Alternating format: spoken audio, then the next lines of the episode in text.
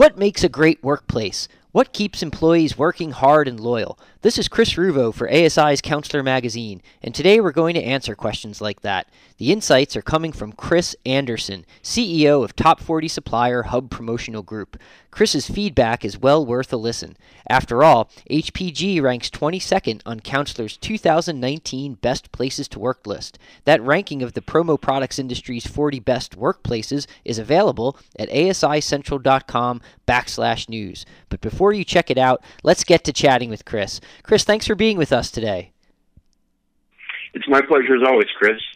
Excellent. So let's let's get into the first question here. What makes a great workplace culture? How would you kind of define that? Well, when I think about what makes a great workplace culture, I go back to some of the influences that I've had and the good cultures that I've uh, been fortunate enough to be a part of. And one example was uh, a boss of mine who himself had spent many years in the promo industry, and he talked about a balance that needed to be achieved. And, and this balance was along the lines of if you're hitting it and you're an employee, you wake up in the morning thinking, wow, I'm so fortunate to get paid what I do to do the job that I do. This job's a bargain for me. Mm-hmm. But then likewise, on the employer side of the equation, the employer needs to be able to see, wow, we're so fortunate to have her or him contribute all that they do for what they pay to them. They're a bargain. And so his advice, put succinctly, was that the business always needs to be a bargain to its people, and likewise the people to the business. And that when you have that equilibrium point, that you have employees who are engaged and actualized by the work and who feel that what they're paid for it is a bargain, offset by employers who are, in essence, employing actively engaged and happy people who feel like at the end of the day, not only are they, they getting more than their time's worth for what they're doing, but they're making a, a true contribution to the enterprise. That equilibrium or balance in terms of bargains is something that ever since I heard that bit of advice, be a bargain, it's been part of my mantra when it comes to creating culture. And more importantly, it defines my interaction every day with our thousand plus HPG employees. And it's, it's something, though, Chris, that this type of equilibrium doesn't just happen. It needs to be actively cultivated by those who are tasked with creating and reinforcing and sustaining a business culture. And there are a, a handful of tricks that I've learned over the years to get to that point.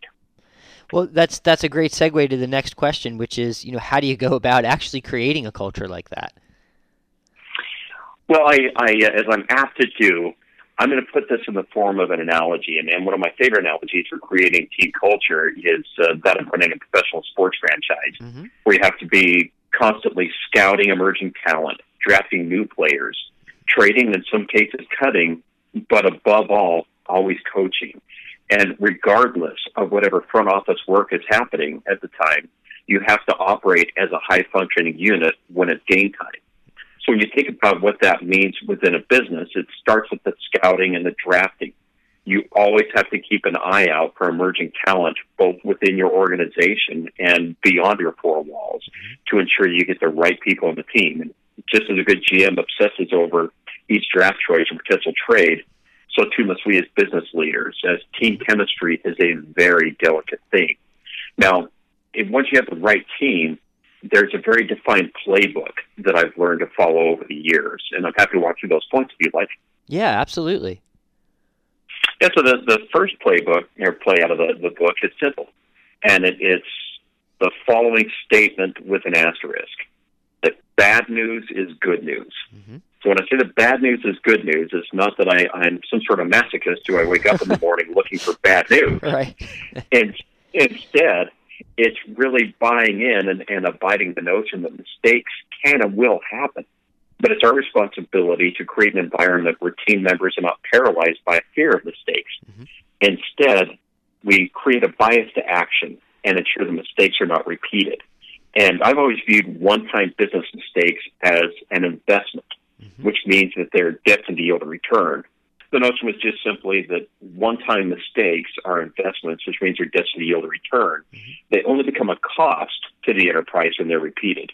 Uh, the second is that information should flow like an inverted pyramid mm-hmm. from the broad base down to the narrow top. And in too many organizations, you see that it's a, a one way communication mechanism where it is that traditional pyramid where all information and ideas flow from that top down. Mm-hmm. What I've come to know and, and, appreciate is that if we can truly invert that pyramid mm-hmm. where the flow of information is far more from that broader base, we have far more receptors at that base for external information mm-hmm. than we do at the top. And so we're cutting ourselves off from not only the valuable insights from our customers, but also the broader world.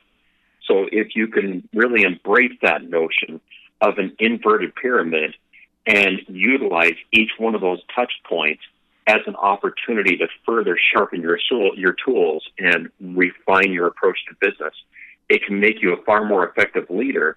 But at the same time, and all the while, help to enforce that culture that I've been talking about, that culture of empowerment, that culture of ultimately actualized employees who know that they're making a difference and that their voices are heard. But then the next notion that, that over the years I've come to recognize is that talk is cheap. It's actions that are really what form impressions over time within mm-hmm. an organization. Mm-hmm. There are so many companies that, that talk a good game about having a good culture, but then the, the leadership essentially ensconce themselves away from their employee base. Mm-hmm. And a, a true servant leadership mentality is another critical element that as a leader within an organization, you have to lead by that example that you can't ask a team any more than you can ask a child if you're a parent mm-hmm. to do something that you turn around and do the opposite of. Mm. That if you're a, a genuine leader and you're willing to put your your money where your mouth is in terms of where you're spending your time and where you're you're ultimately applying your efforts. That's what helps to form that culture reinforcement that we're all in this together instead of it's do as I say, not as I do. So the the next key in creating a great culture within a business is to have a, a, a clear understanding of what forms happiness in all relationships. And, and Chris, this is something that over the last year or so, in virtually every conversation I've had, I've talked about this universal equation of happiness mm-hmm. because it is so true and it's so profound that happiness equals reality minus expectation. Okay. And you think about within a culture that if we have a culture of anticipatement, mm-hmm. that we talk a good game with a prospective employee they then join the enterprise and find out that it, it was a bunch of fluff, and in reality, it's just a, a bunch of unmet promises. Mm-hmm. You can only imagine how our, our satisfaction rankings would come through on, on say, the ASI survey, or mm-hmm. worse yet, you can only imagine what our retention rates would be. Sure. But alternatively, if we take the approach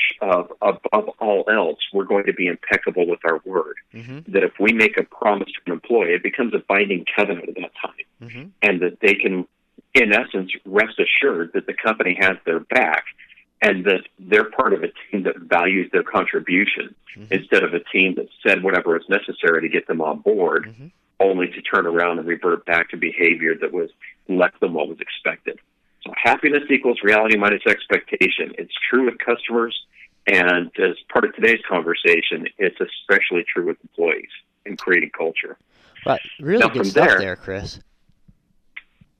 Oh well, thanks, Chris. I, uh, this is a topic that again you uh, put a dime in me, and I can go on for quite some time because I've I've seen the difference that it makes to have a high functioning culture, and more importantly, to go about it from a well architected standpoint instead of just letting culture happen.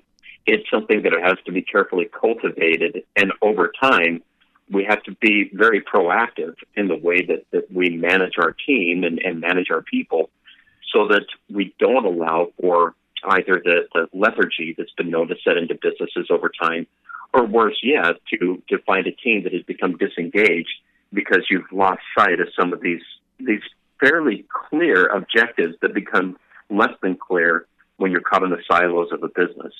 Now, from there, the, the fifth and final point mm-hmm. on what it takes to create a culture like this, and in the Tao of Chris Anderson, if you will, mm-hmm. is management by objective. That the, the key to getting the most out of high level players is to mutually define a clear goal of success mm-hmm. and then get out of their way so they can achieve their goal. And I found that the, the key here is to let to your employees or your colleagues know that you have their back, and that there are really two times that they should absolutely raise their hand and, and call you back in.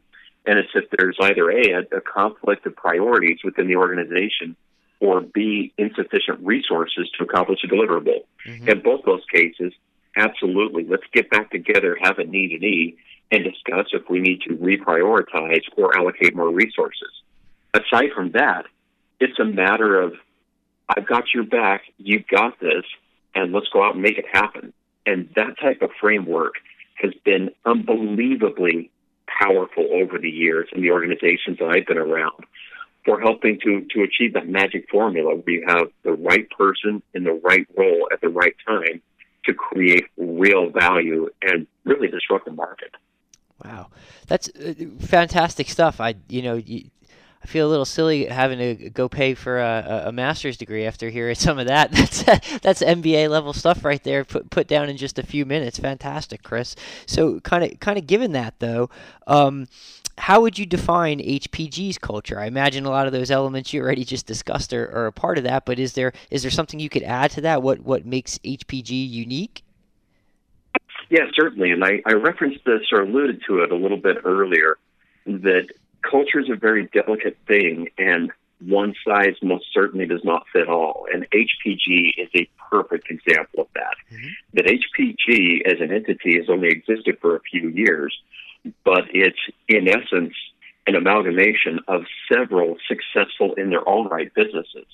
So, one of the most unique challenges and opportunities that I've had in taking this role is to embrace that which makes each one of those component brands and businesses unique and successful in their own right, and avoiding the homogenization that mm-hmm. has killed culture in the past. And so today, what we're really pushing for within HPG is to jealously defend those unique strengths and, mm-hmm. and each of the unique components of the brand, the facilities, the people, the ability to go out and, and create, uh, in essence, a narrative around a brand that uh, I'll give you an example of Origaudio. Mm-hmm. That Origaudio, one of our HPG subsidiaries, is based in California, and they're known for their their smart, somewhat irreverent sensibility, mm-hmm. and they're also known for their award-winning service and how seriously they take product quality. Mm-hmm. So you compare that with our, our band of sisters and brothers up here in Toronto, where I'm, I'm talking to you from today, mm-hmm. at Debco, that they are among the, the, the most heavily or highly recognized and award winning groups in the promo industry. And a big part of it comes down to their team culture. That from the very beginning of, of Debco, it's been a sense that we're all in this together. And I have, again, never seen within an organization such different approaches. If you were to compare Origaudio and Debco, two different coasts, two different ways of going about it. You have the irreverent California sensibility, mm-hmm. and you have the very family like appeal of Debco. Mm-hmm. And yet, both of them arrive at the same destination delighted customers, growing business, and engaged employees. So it's my responsibility as the CEO of an enterprise that, that uh, contains those two example entities to make sure that as we look to leverage the power and unlock the HPG footprint and, and all that that means to have the coast to coast distribution and cadre brands that we have, that it's my responsibility to ensure that we're executing on our ability to further delight our customers at the same time, not turning our backs on that which has made the Debcos of HPG or the Origaudios uniquely successful. So, in a word, I would I would define or call HPG's culture diverse, mm-hmm. and it's our responsibility to keep it that way. That that's really interesting because the follow up question I had to that was, you know, how do you make culture consistent across the various brands that you've had? As, as you alluded to, you've had a number of acquisitions in recent years. You you really are, in a lot of senses, um, um, a number of different businesses under the same umbrella. So, but it, so it's not about keeping culture quote consistent so much. It's about allowing the things that the cultures, the multiple cultures that have made those different businesses successful to to thrive and kind of complement each other within the marketplace. Is that is that a fair way to put it? Yeah, that's that's well said, mm-hmm. and I could perhaps sum it up in just three words: mm-hmm. that it needs to be tight but loose.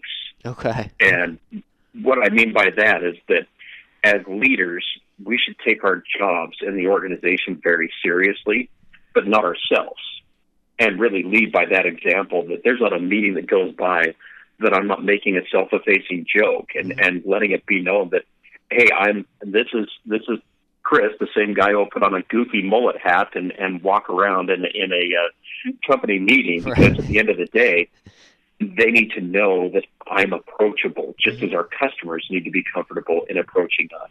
And if we can combine that sense of absolute focus on the core objective while at the same time not getting too caught up on ourselves, that's a big part of, of maintaining a culture of excellence. And, and in our case, excellent means that we're delivering the highest quality products at the best value to our customers in a compressed time frame. So if we're hitting on that speed, quality, value metric, that's a job well done on our end.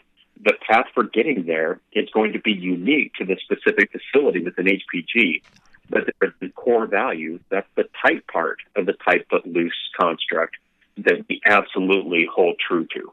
That's really interesting. Um, so even with that understanding that there's that you know there's a diverse ways of getting to kind of this the same desired destination, are there some general aspects of HPG's culture that that employees like a lot that they that you hear, hey, we you know this is what this is what makes HPG HPG's culture great? Yeah, I've I've come over the last year since I, I first entered the ecosystem, and, and in the years prior to that, having been involved in one of the the predecessor entities, mm-hmm.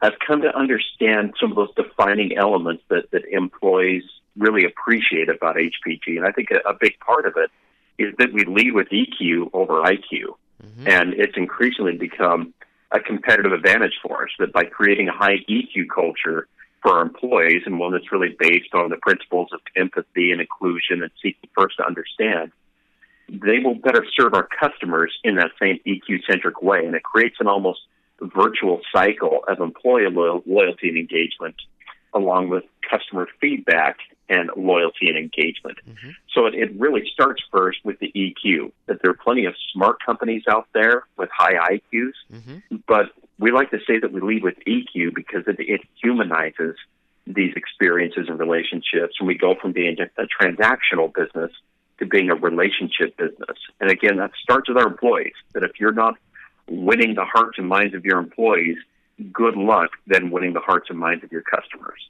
Gotcha. So that's been that's a, a general overriding takeaway that I would give you in terms of what's working and employees like about HPG. In addition, that's our open door policy. That it, it starts with me. That mm-hmm. as we talked about earlier, as anyone will tell you, I've made myself hyper available to our team. And again, it's going back to that servant leadership mentality.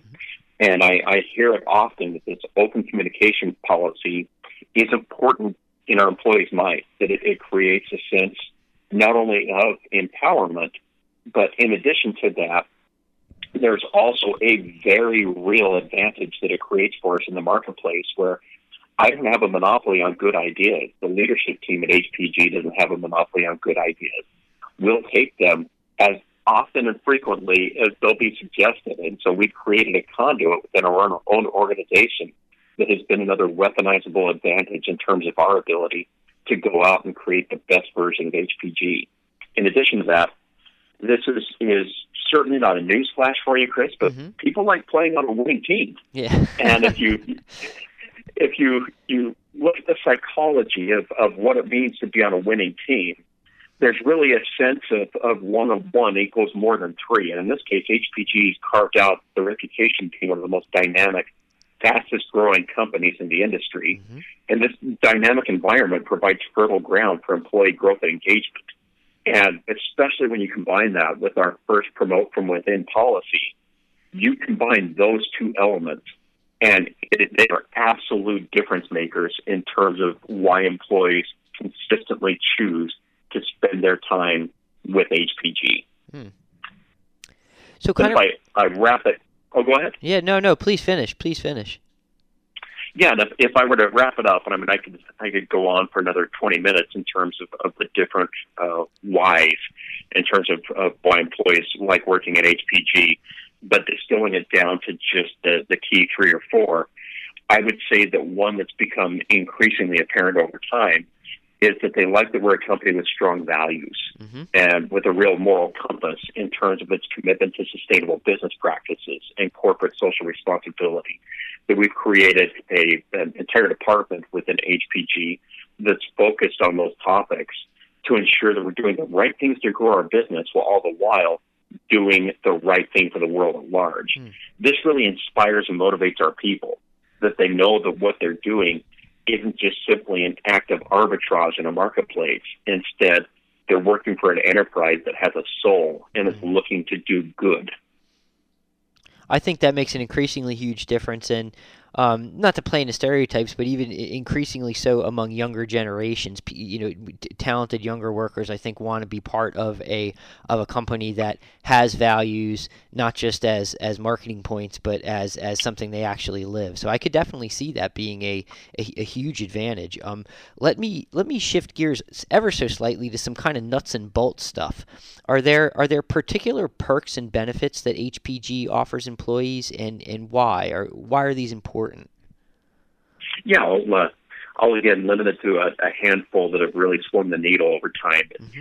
I would say, first and foremost, I referenced earlier, and it's not so much a perk as it is part of our DNA mm-hmm. that we seek to promote from within. And so there's a real sense of an opportunity for progression, that we are a rapidly growing company. Mm-hmm. And as a rapidly growing company, there are literally new opportunities that arise on a daily basis, if not more frequently, and those opportunities are first trumpeted within our organization and put into practice. What that means is that I can't tell you how many stories I have of people who started off associates who started off in a in a print room mm-hmm. decorating product who over time became passionate and experts in that product category and worked their way into a customer facing role and who are now helping to lead the charge to build the business in a commercial role. Mm-hmm. Those types of stories are a big part of, of what it means to be an HPG lifer. We have several of them, people who started their, their careers right out of school at HPG and have made it a career. And the reason they have is that we create and, and provide a very clear roadmap for where you can take your career as part of the HPG family. Now, from there, in terms of just some of those nuts and bolts types items. This isn't very nuts and boltish. Instead, it's it's uh, confetti and and uh, funny hats. We're known for our legendary parties and celebrations. Okay, very good. we we work really hard, mm-hmm. but we also play hard as a team and stop to celebrate the wins. That just recently, Debco uh, received several awards, including another Canadian Supplier of the Year and in this case, I mean, it, it's almost like Meryl Streep showing up at the Oscars. You're you're almost embarrassed at, at how many uh, awards that that team gets. Right. And yet, it never quite wears off. Instead, there's still a huge celebration that occurs within Debco and within the broader HPG organization because we, we do stop and smell those roses and ensure that the, the team members know that not only are we being recognized, but we're being recognized because of their individual and collective efforts. Mm-hmm. So the, the work hard, play hard perk is a big part of, of what makes it work within HPG, that being focused on the mission, but not taking ourselves too seriously at any given time. Now, from there, we uh, are also known for our contests, and, and these again are within our four walls where if we come up with uh, the next hula hoop in terms of a new product, the the biggest question is what do you call this thing? Mm-hmm. And so we always start from within and hold contests for the naming of products. And it's a good way again to get employee engagement when you're in a in a product based business as we are. Products are our lifeblood. Innovation is our lifeblood. But one way that we can keep that blood really flowing is to ensure that that all of our employees, not just a select few, get to play a role in naming what we hope to be that next superstar product. Mm-hmm. In addition to that, we also ensure that these products that I've talked about end up in the hands of those who should be their their their most zealous advocates, and so we provide free products and samples to our people. Mm-hmm. Beyond just giving those free samples and products, we also want them to experience the wide array of products. We make again samples available throughout the office of a wide variety of all of our product categories so that they can become truly knowledgeable about what it is that makes HPG products so compelling. And that goes back to, to a lesson I learned many years ago that if a customer calls up and has a question, so let's say a distributor calls and has a question about a, a um, Beacon tote bag. Mm-hmm. If the person on the other side of that phone, I'm referring, of course, to Beacon Promotions, our subsidiary based in sure. New Minnesota. But if a, a distributor were to call with a question about a, a Beacon tote bag, and in the last year, Beacon has gone into the bag business in a major way, and the person on the other end of the phone had to thumb through a catalog or quickly open a web page to provide feedback about that product, it's not going to inspire confidence in that distributor who's called, and likewise, it's going to undermine the confidence of the HPG associate who is on the phone. She or he is going to ultimately feel a little less than empowered and, and confident mm-hmm. when they're having themselves to look up the information on it. Alternatively, if we have put bags inside of bags and have made it fun in terms of, of creating an experiential learning environment for our people and really letting them survey the product and use it in their daily lives and kind to understand what makes it different when that distributor calls in, imagine what the experience is like when they have somebody that, oh yeah, just last week mm-hmm. I went to the county fair and I used this tote right. to uh, carry our, our supplies, and, and you absolutely, in fact, ooh, if this is going to be the purpose, I would actually suggest that tote because two weeks ago I used it for my book club. Mm-hmm.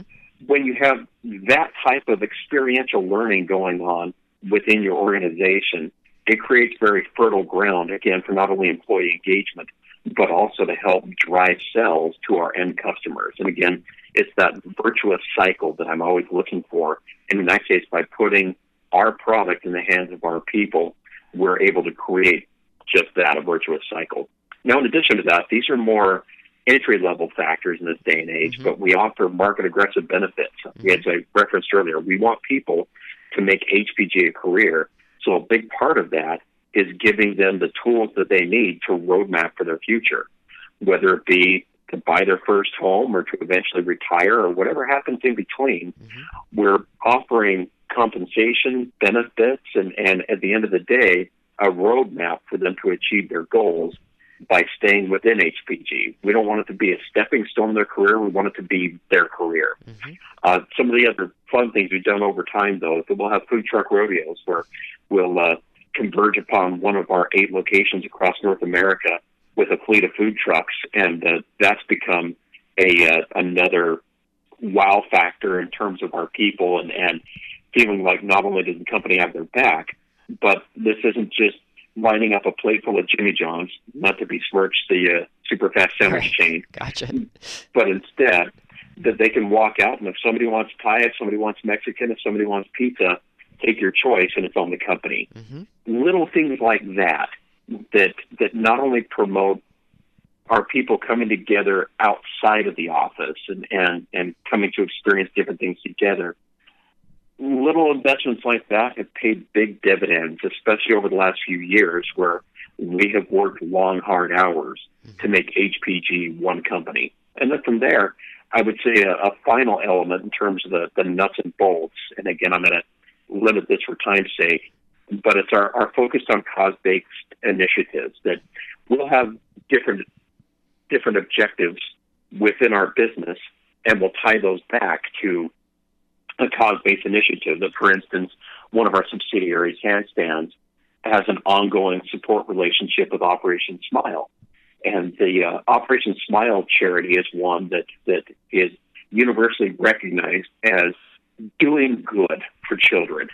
In this case, what we did with Operation Smile was we tracked the number of smiles that we were changing through our efforts and through our ongoing donations. And we tied back each one of those smiles to a metric within the business. That we spoke with the people at Operation Smile and came to understand how much support is required to change one smile.